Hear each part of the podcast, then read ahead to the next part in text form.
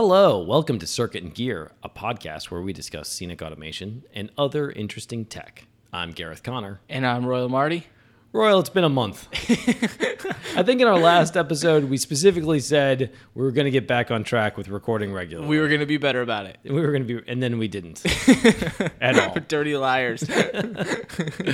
But now we're back. It's been a, August was a slightly hectic month, and we'll get into what some of that, uh, some of what those details were that happened in August that kept us away from the podcast microphones. yes. Uh, but today we're actually going to talk about some other stuff. Uh, getting back to a topic we left off on, The last podcast. I guess it was. Yeah, we talked about it briefly. Yeah. And said we were going to circle back to it. Yeah. Well, So and it's- we are. Right. So there. Men of our word. Spike Mark 3.3. Yes. Hopefully everybody's downloaded it by now. You've had plenty of time. There's no right? excuses. No excuse. If we're not- going to find you. We're going to wait. We're going to wait right here. You guys go download your Spike Mark 3.3. Uh, Spike Mark 3.3, though, was in response to, uh, well, there was a couple of big bug fixes. Yeah, there are quite, yeah, quite a few. I mean, uh, not quite a few, but two. some big bu- some big bug fixes. Yeah. Right? And then uh, polishing, Yep. cleaning some things up, Yep. right? Yeah, and before we get into those details, one of the things I like about the fact that Spike Mark's free now um, is that we don't really feel so much pressure to group up a bunch of new features and a bunch of bug fixes That's a to make good a big point. release. Right. So Um, like if we find bugs, then we can squash them and then just release them Yeah, immediately, right? yeah, Yeah. And and similarly, I guess we've kind of always done that with bugs, you know, for the most part. Uh, If they're small bugs, they definitely get batched Yep. into into a big release. But on features, we we really did try to do that, like save features for Right. a release. Right. And uh, now that it's free, we can just kind of update whenever. and- Whenever. yeah. Yeah. the version number is almost meaningless, but totally. But but it's good for us to know what version you have. absolutely, So- absolutely, Yeah. So the bug fixes. yeah, What was there was one big big bug that we found that you found when you were out in Colorado, Uh-huh. yeah, right? yeah. Something that I've uh, fondly named "soft stop link death." Yes. That's a good name. yeah, and so I think we talked maybe a little bit about this on the last podcast, but just to reiterate what it is and get into some details about why it is or why it was. Um, the the basic problem that we were facing was that after you had soft stopped, if you tried to run a linked sequence next after a soft stop, Yep. you would get some queues not firing in the link, link sequence Okay. they would basically get loaded but never execute. Right. And the now let's dive into what that the details of what that was. Actually what it was was that linked queues that didn't share any of the motors with the parent queue that started the sequence. Okay. Those are the ones that would be affected. Yeah. The reason is that uh, on soft stop, previously what we would do is we'd fault every queue in the queue grid. The Right. whole queue grid lights Everything up would turn up turn yellow. yellow. And why did we do this? It, it always seemed a little drastic.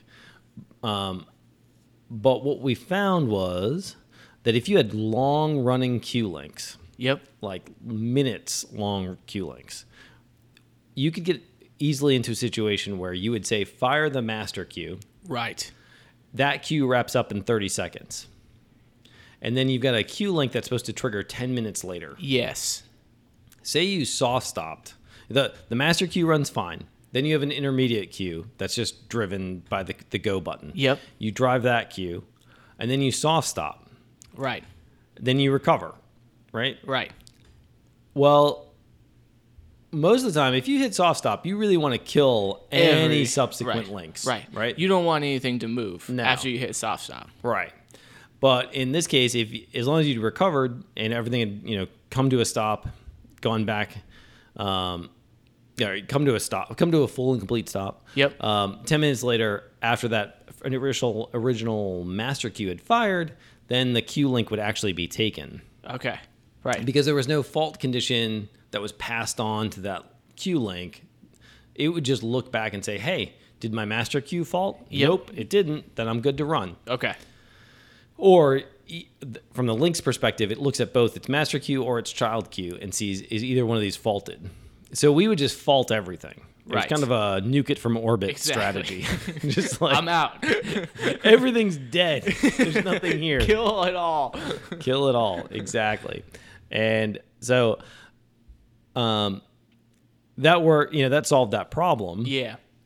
but it introduced this this new problem where you could get you'd have this problem where because everything had faulted when the uh, if a linked queue that didn't share any motors with a parent queue Right. tried to run the the child queue was in a fault condition and then it transitioned from faulted to idle it would then load but because of the, some internal state logic because it had transitioned from idle from faulted to idle to loaded, loaded. it wouldn't allow it to run. Right. It really wants to go from idle to running to uh, idle to loaded to running. Right. It doesn't like that other eh, having started from a faulted state. Right.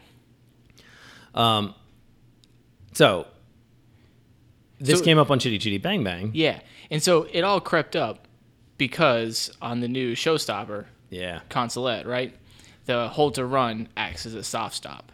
Exactly. So every time you take your finger off the hold to run button, you get You're a soft soft stop. stopping. Right. So that every time you pull your finger off, the whole cue grid would turn yellow. Yep.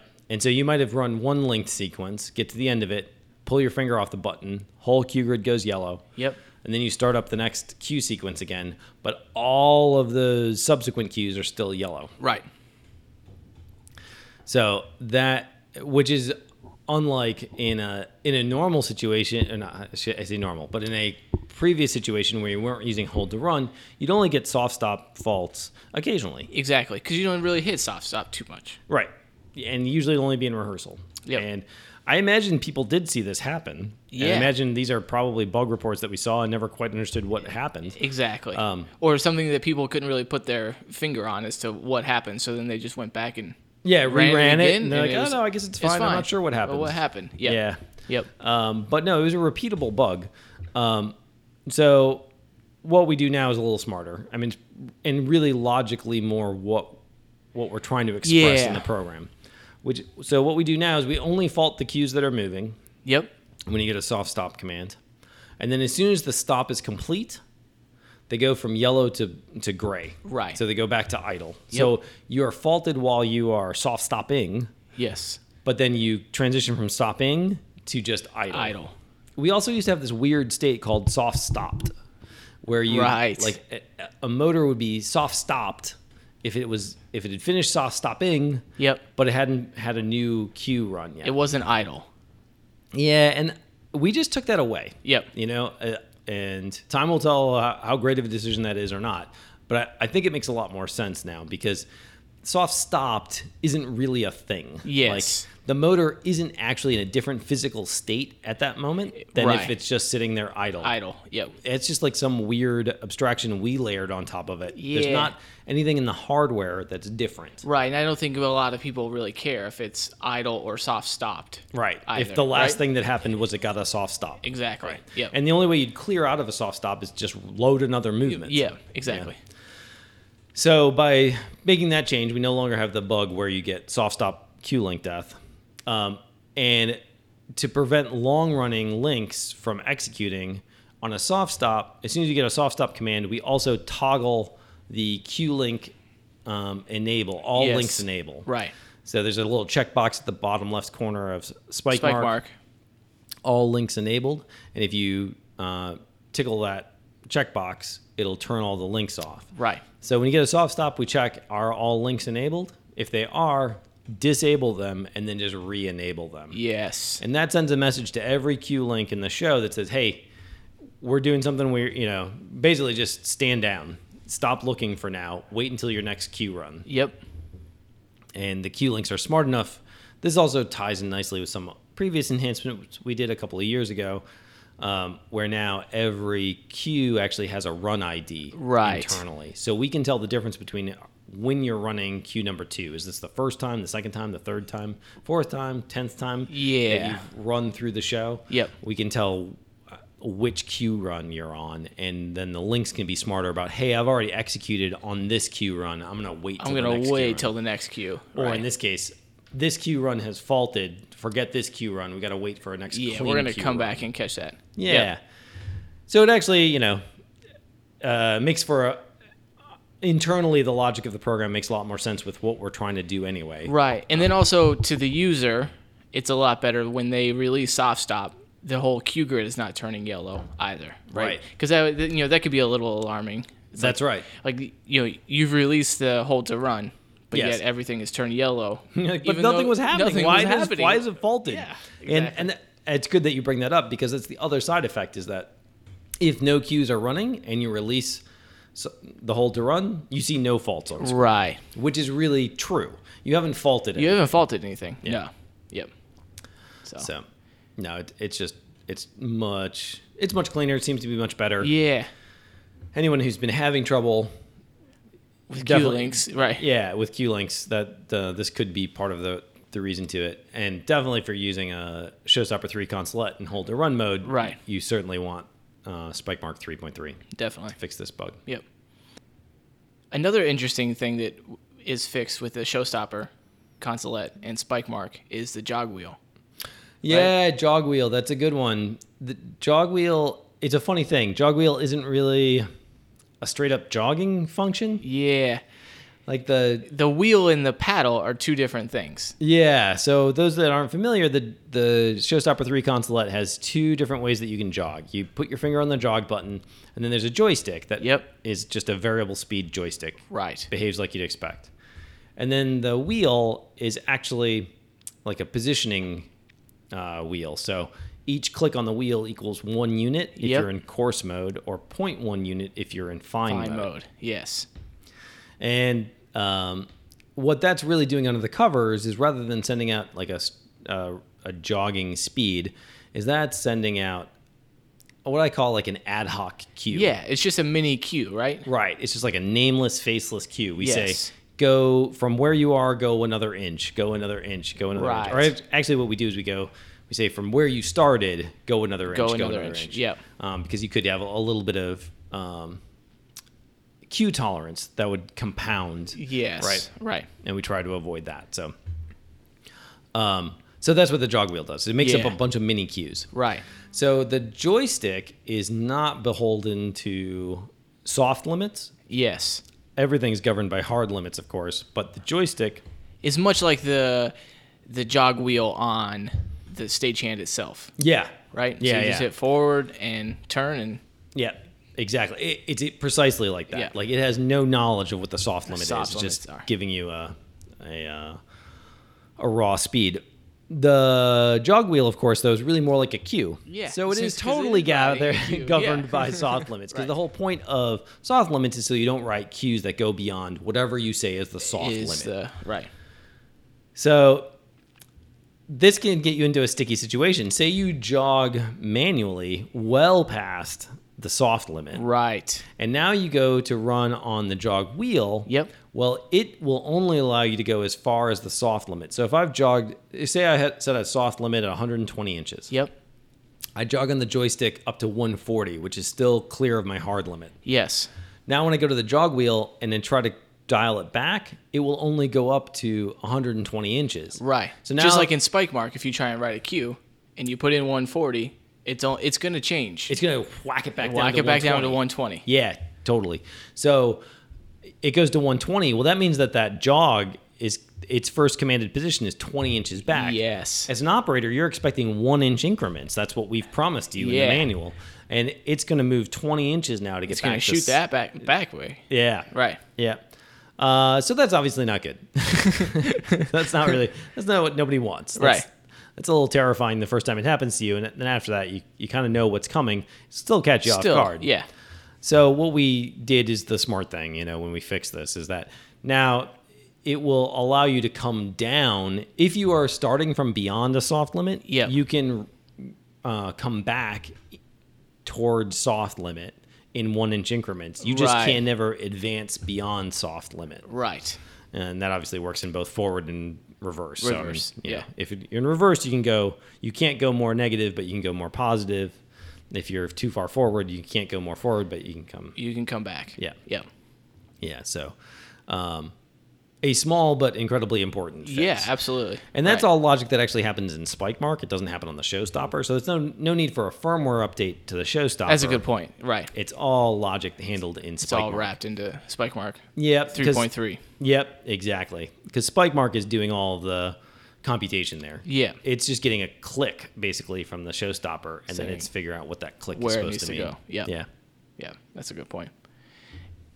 And then a feature that is now added to Spike Mark 3.3 Yeah. is uh, a little little like dialogue box or wizard to help you figure out your position scale.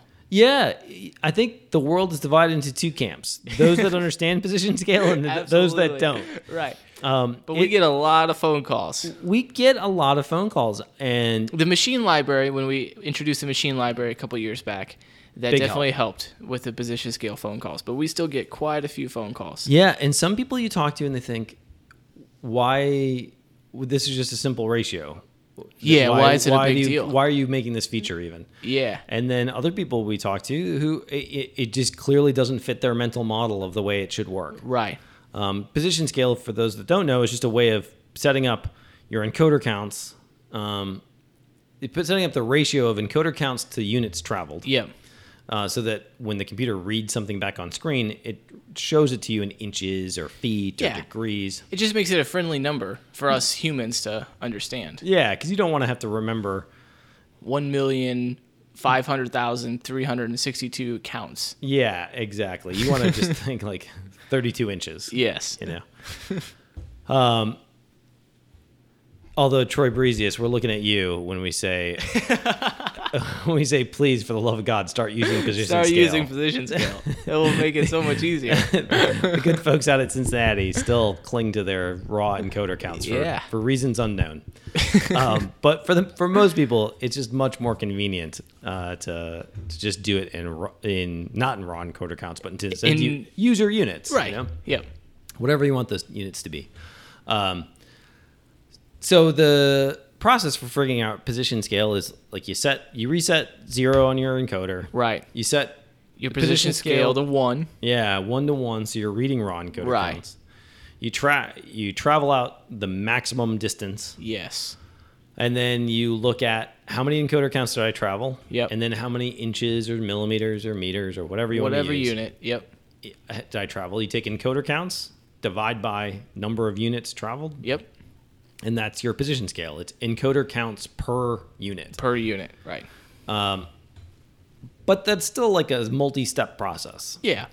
And so even for people who it makes perfect sense, it's a little annoying. Also, you have to like take out a calculator and Right. Actually and then like the punch thing those that always numbers in. gets me is you got to make sure you you remember to set your position scale to one. yeah, yeah, yeah. I forget. I forget that from time to time. Yep. so the new thing, there's a button now uh, right next to the position scale uh, edit box. You click the button that says position scale, Yep. and it brings up a little wizard box where you can reset the zero, first of all. It's, there's a button in there to do that. And then you just jog it however your favorite method of jogging the Yeah. motor is. And you punch in how far did you travel? And then it calculates the new position scale for you. And it shows you what the new position scale will be. Yep. And you can s- uh, click a button that says use this new position scale or just cancel. Right. If you click use this new position scale, then it'll dump that into the um, motor property. Right. So it's, y- yeah, it's a small thing, but it, it really does. It's gonna help clear some confusion. Yeah. Right. And then it's also gonna make it faster and easier for other people too. Yeah, that's So- the thing is it makes it better for everybody. I think if Right. it didn't make sense to you before, this should be a lot easier. And if it Yep. did make it sense make sense to you before, it It's gonna cuts be out a faster. couple of yeah, Yeah. a couple steps get cut out. So Yep. I think it's cool. Yeah, exactly. So, and then the other thing we want to talk about was programming for Spike Mark. Yeah. Right. So, like, how do you like? So you you know that these bugs need to get squashed, Or these features want or to be these added. features need to come need to get added. Yeah. So, like, how do you start that that process? Yeah, that's a really good question. So um, it's kind of the same process for e- either thing. Yeah. For either a new feature or for a bug that you've discovered. Uh, we practice, for the most part, we practice a methodology called known as TDD or test driven development. Um, and that we've only adopted it uh, in the last three or four years, but um, but I've fallen pretty deeply in love with the methodology. Yeah. Uh, test driven development goes hand in hand with what we call unit testing, which is where you basically write little units of code that test your code in your software. Okay. So you have like a whole suite of um, code tests that you write Yep. that just exercise uh, spike mark in this case.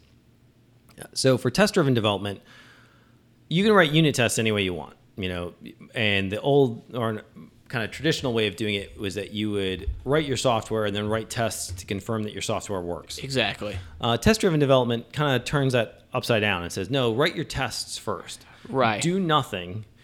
Write your tests that either show that this bug exists. Yeah. You know, because you write a test that says, I'm going to set up all of these conditions and then I'm going to set up what I what the code should do Right. and test that that has actually happened. Right. Well, if it's a bug, that won't pass. It'll fail. It will fail. And so you write the code, the test that will fail, and then you go fix the code in Spike Mark to make that test work. Yep. And then you do this chunk by chunk by chunk. You break it down into very very small steps.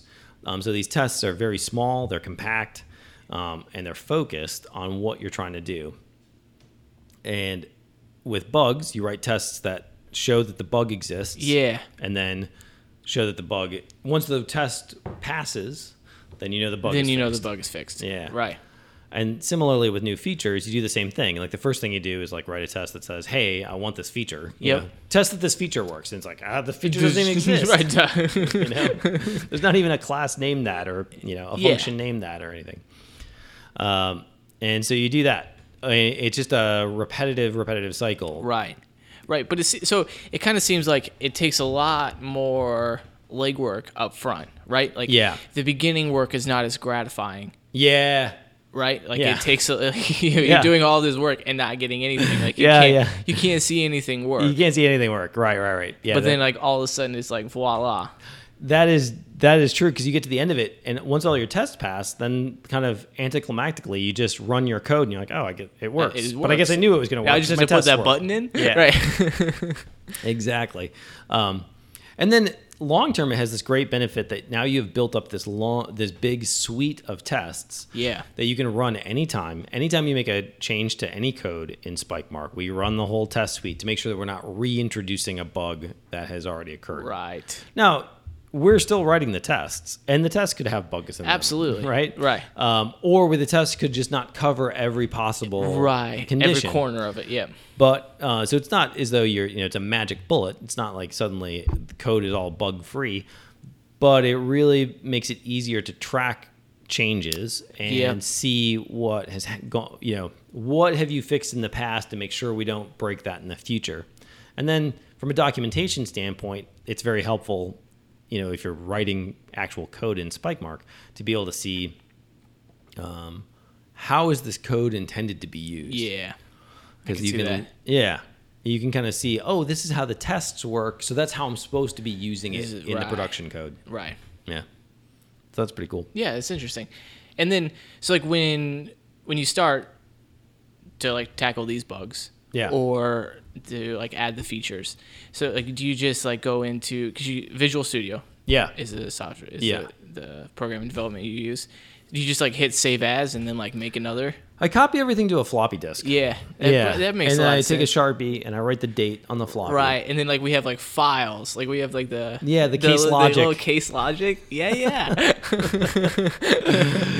um I it haven't will thought about probably those come, in a while. come as no surprise that I- actually back in like 2000 when i first started writing software that was honestly a lot of what i did um, that's not a great practice Right. As Did you you get the know. little tabs. yeah exactly this one i want to save forever so i'm gonna flip it This is flick it to lock. 2014. yeah.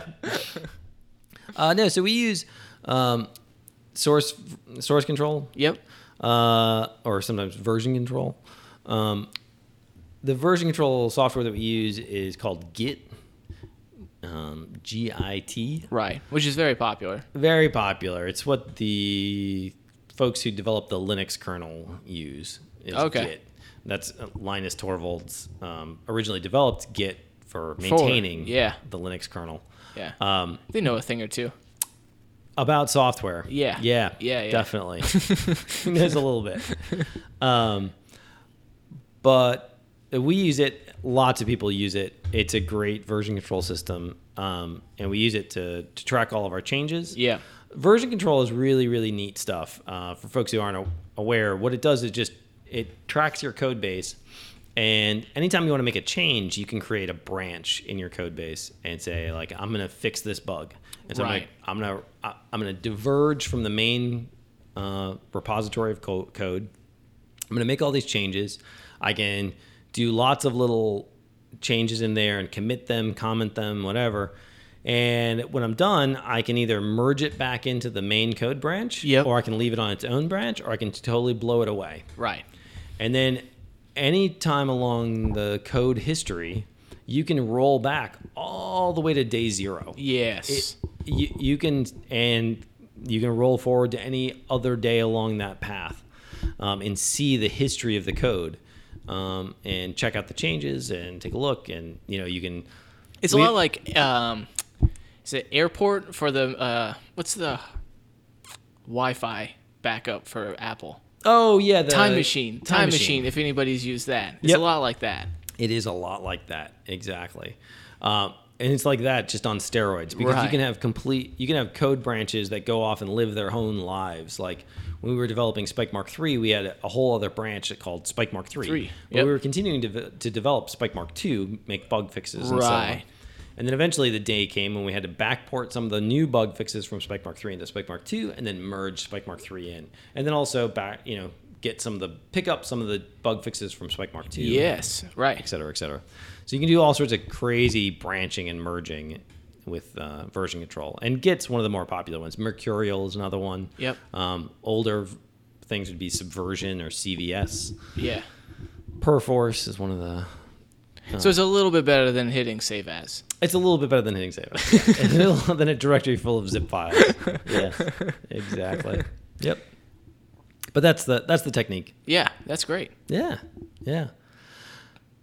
Circling back yet again to another thing that we've left dangling out there, um, the stagehand pros. We've we've had even more time to work with them out in the field. Yep. And um, while they're mostly oodles of greatness, the things that we've bumped into, particularly, has been the uh, something to do with the limit switches. What's up with Right. that, Royal? Yeah, so one thing that we have grown accustomed to, like on the stagehand classics, is we can easily defeat the limit switches. Right. Right. So we we just make little jumpers, and we plug those jumpers in, and limit switches are defeated. Right. And then we can go do our setup, and then circle back and plug in the actual limit switches and set them to what we need to where we need to set them. Yeah, like when you're winding a drum or something, you don't want to hit the limit. You don't and want to stop. right. You don't have to worry about setting eh, yeah setting the limits and stuff. Yeah. Um, but on the Pro, since there's not, you know, separate connectors for each limit switch, Right, because on the classic there are. There's Right. a forward limit switch, and, And that's a- got its own plug, and a reverse limit switch that's got its own plug. right? So, And then the encoder has its separate plug. yep, right. And so now on the Pro, they're all bundled together. Yeah, we into got- some 24 pin connector. And what's So in there? It's forward, reverse, ultimate, position encoder, and motor encoder. Yeah, So we've got quite a bit jammed in there. Um, right. Uh, So it's very hard to defeat the limits now. yeah, right? Like when you're going to set up, and especially on, you know, so the forward and the ultimate. I mean, the forward and the reverse are are not great because you hit them and then you're like, ah, I can't go forward, I can't go reverse anymore. But the ultimate limit can kind of get you down because when you hit the ultimate limit, you're you're stuck. You know, you can't. You are literally stuck, right? Like you, there's nothing to do. there's nothing to do. the only right? thing to do is to physically tweak the limit switch. go in and move that limit switch. And Um, why? Why is that? Because if you've hit the forward, I mean, sorry, if you've hit the ultimate limit switch, then something has gone wrong. Something has gone very, very wrong that you've blown past your forward or your reverse limit switch, and now you're hitting the, the ultimate. And you so should never be on this limit. you switch. should never be on this limit switch. except if you're setting up. like I think ultimate limit switches, uh, they totally make sense, and they're a great safety feature. One of the many, many safety features that we have, especially in our hoisting applications, right? Yep. But uh, I think they they are born out of a permanent installation mindset. Absolutely right, which make plenty of sense. You're going to commission this hoist. It's going to be in the, installed in this situation forever. Right. But we are not commissioning hoists that are going to be installed forever. Yeah, this, They're is, gonna this be- hoist is going to be installed for like four weeks. Yeah, right. it's gonna be ripped out and then put back in a truck and then go on to the next stop and do another yeah, job. exactly. Um, so that kind of gets you down because you can't, like I was saying, you can't go forward or reverse, and you got to walk up, and you know, and sometimes if the ultimate limit, if the hoist is up in the grid, Yeah. you know, and you, Yeah, you've it's a- struck that ultimate limit. That Ah, is, you're like, oh, this is gonna suck. yeah, I'll see you in 15 minutes. Yeah. if I'm lucky. right. um, so we need to we need to find a better way uh, for a workaround. You know, during setups and like if if a forward ultimate, I mean, for if a forward limit switch is not needed or something like that, we need to find a better Like way revolves, right? Yeah. Oftentimes you just jump out the limit switches. to. Yeah, I mean that's what we do. When we sell a revolver, we we include two limit jumpers. Right. Because the what do you need classics. limits for on most revolves? Yeah, and then that you know we that came to a head a couple weeks ago when we had to sell um, when we sold the revolver to be used for a pro. That's right. right? Yeah. And we discussed of what we do there, Right. and ultimately we just decided that we're gonna jump out the limits inside the junction box for the revolver. Yeah. Which if you have a machine where you know this machine is never gonna need these limit switches, you can do that. And- Yeah. Which is what we did, for instance, like you're saying on the, the revolver pro that we built. Um, we could make a little we we make these little circuit boards that go on the back side of Right. the connector and they just make the jumps happen that we need to jump. Yep. It's, it makes it pretty easy. But if you're in a situation where it's like, no, no, no, it's not that I never want to have to use this machine that way. It's just for this show. I just don't, or I just don't want to use them right now. Or right now. yeah, Yeah. yeah, So, ultimate limits an interesting point. yep. And what are some solutions there? So a couple of solutions we've discussed would be Because you don't want to just jump it out, right, right? Like, right The ultimate limit that is there for a purpose. for a purpose, and we just don't. Yeah, we Yeah. want you to use it. yes, we and you think- don't want to just defeat it. So, yeah, So one one option we've discussed would be like selling or creating like a piece of hardware that m- mates with that connector and then bust that connector out. It's kind of like a pass through, and we can jump the limits, thr uh, jump the limits out that way, like with like switches or yeah. something like that. But that doesn't have any sort of like on the ultimate limit side. I mean, one thing I know you came back from the cruise lines Right. saying like it would be nice is if we could like hit a button or something, and then at least on the ultimates Yeah. Yeah. jog back, but only at a very fixed slow speed. Yes. Right. Right. And so that that does not do anything for us there. Yeah, right? I mean, that's just purely a kind of mechanical Right. solution, right? Right. Like where we're just putting another connector through the system and Right. gonna jump it Yeah. out. And then uh, that also, like you were saying uh, on the cruise lines, or like what I was just saying, if you're, the winch is up on the grid, then you gotta climb all the way up there and put your limit jumper in. yeah, Or when you're ready to wire, that's true. you know, when you're ready to put the ultimate limit in, then you gotta get up there and put it in. all right, So that's that's not great. yeah, Um, another option we've discussed is, you know, the ultimate limit. I mean, all of the limit switch logic is handled on the card, right, right? So um, we've discussed like if there's a way we can defeat, just put like a little box. I mean, like, like just defeat it on the card. So you know, change the firmware of the card. Yep. To to say I want to temporarily override the Right. ultimate limit switch. right. And what is that? Like, how do you get there? How do we get there? And right. then how do you make it obvious that you're doing it? Right, and like you brought up a good point. I've kind of assumed that I've kind of always in my head thought that it should be in spike mark, Right. right?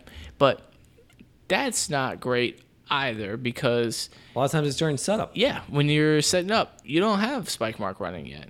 Yeah. You know, you got everything powered up and spike mark is not running. Right. So then you'd have to go set up spike mark and set up your network and everything Right. cuz I mean, I don't know about most people, but for us, the network setup is the last thing we do. Yeah. you know so that that kind of sucks like that would be less than ideal as well Yep. so we, li- recently we've been tossing around like if there's a way to do it on uh, just from the stagehand Right. you know kind of like how setting the ip address is done from the stagehand it would be something like this Yeah. And then we just have to make it obvious somehow on the stagehand that limits have been disabled on right this piece. right You know. exactly And, on the stagehand and in spike mark yes. One thing we were recently discussing too is that we got to break our own habits a little bit Yeah. because we we've worked with the classics for so long that we think of that as like the way we do it. Yeah, And let's ex- re-implement that in the pros. Right. And that's not really fair either because say we went with something in the firmware and it, we got to work out how that would work and how you make it obvious and so on. But one benefit that that has that we don't even get the chance to do with the classics. So we then be able to show that in Spike Mark yes. and give the operator like, "Hey, that thing you're running right now, you've got hard limits disabled." Yeah. You Abs- might have meant to do that. But Absolutely. if you didn't mean to do that, be aware. Right. Or it hasn't happened often, but we've had a few times where people have had the limit jumpers plugged in and they thought they had their limits plugged in. Right. And then they're like, well, how come we didn't hit the limit? Yeah, and you're like, well, you left your limit jumpers in. Right. But you know? we, I mean, it's hard for us to tell that right now because we don't We see can't that. see it, We no. can't see that in the log file. But if it's handled all on the card, then we'd be able to report that back to the log file. Yeah. Yeah, I think my biggest concern is just how do we make it obvious from the stagehand? you know? Yeah. From Spike Mark, I think it's better. Yeah. Way better than Way what we better. had before. Right. Um, but we Spike wanna- market would be pretty clear. But Yeah, but we not, need to make something that at least as obvious as the old way. And the old way was you'd see some limit jumpers hanging out the front of the Right. stage end. That's not super, super obvious anyway, but it is clear Yep. if you know what you're looking for. And we need something at least that clear. And I don't know. I don't know if I wonder if the LED screen, the OLED screen on the front, if people look at it enough Yeah. to know, you know, Right. And maybe I don't. I don't know. If they maybe do. sirens. Yeah. Confetti cannons, something confetti like that. cannons, right. Yeah. Bullhorn. Yelling at No you. limits. No limits. No limits. Yeah. Yeah. But I think I think you're right. I don't think many people look at the screen enough. Right. So I think it's probably had to be like uh, some lights or Yeah, something. something. I mean, maybe it's like lights by the jog buttons or Right. Yeah. something like that. you know? Yeah, but then hopefully whatever we'd come up with, we got to make it. I mean, we got to make it retroactive. Right? Yeah, that's because a we got to fair be able to point. get it. I Right. mean, people who have already have pros, they. Yeah. They need to have this They want. They're gonna want functionality. this as well. Yes. So. Right. I mean, we want this functionality, and we own pros. Yeah, so so, like, we want it on the pros we own. yes, they're gonna want it too. Yep. So I'm not sure. I'm not sure what the answer is there, but that that's definitely interesting. Yep. Um, And then another interesting bit is um, if there's a way we can combine the interlock, like an interlock, into this solution as well. Right. Right. Because it's like we just use an interlock box at Steppenwolf yep. where we're taking in limit switches from another axis and saying that this cannot run if these limit switches have been struck. That's true. That's true. Um, And and then uh, we're also on Steppenwolf also doing the tape switch interlock right. as well. Right. Which is a good point. um, which is also another another thing, another chunk. Yeah. And I, I'm starting to really dig the tape switch interlock. It's grown over the years, It really has. and it's getting to the point that it's almost feeling like a uh, like a completed thing. I mean, Yeah. we, we've sold very few of them over time, just because surprisingly few people use tape switch. Um, probably more people should use tape switch Yeah, but but surprisingly few do. Um, and then we keep improving that interlock box over time, and it's now pretty f- It's- fully featured. yeah. I think it probably could use even a little more, yep. um, but it's got, you know, it passes through the 24 pin. Right, uh, because right now you you have the interlock box and Yep. you have your pro, and so your pro your encoder comes in from your machine Yep. into the interlock box, Yep. and then goes through the logic. The logic in the interlock box Right. and then out to the pro. Out to so the it pro. sits between the pro and the machine. Yep, Um, and you have a forward condition and a reverse condition that you can interrupt. So you can put like a pressure mat, say, underneath a lift and interrupt Yes. the reverse condition. And you can put tape switch up above and interrupt the, Right. the forward condition. Um, and then if you're not using one of those conditions, you can just You can just jump right it out. out. Yep, yeah. with a jumper. With a jumper, back to the jumpers. yes. Yep, yep, yep.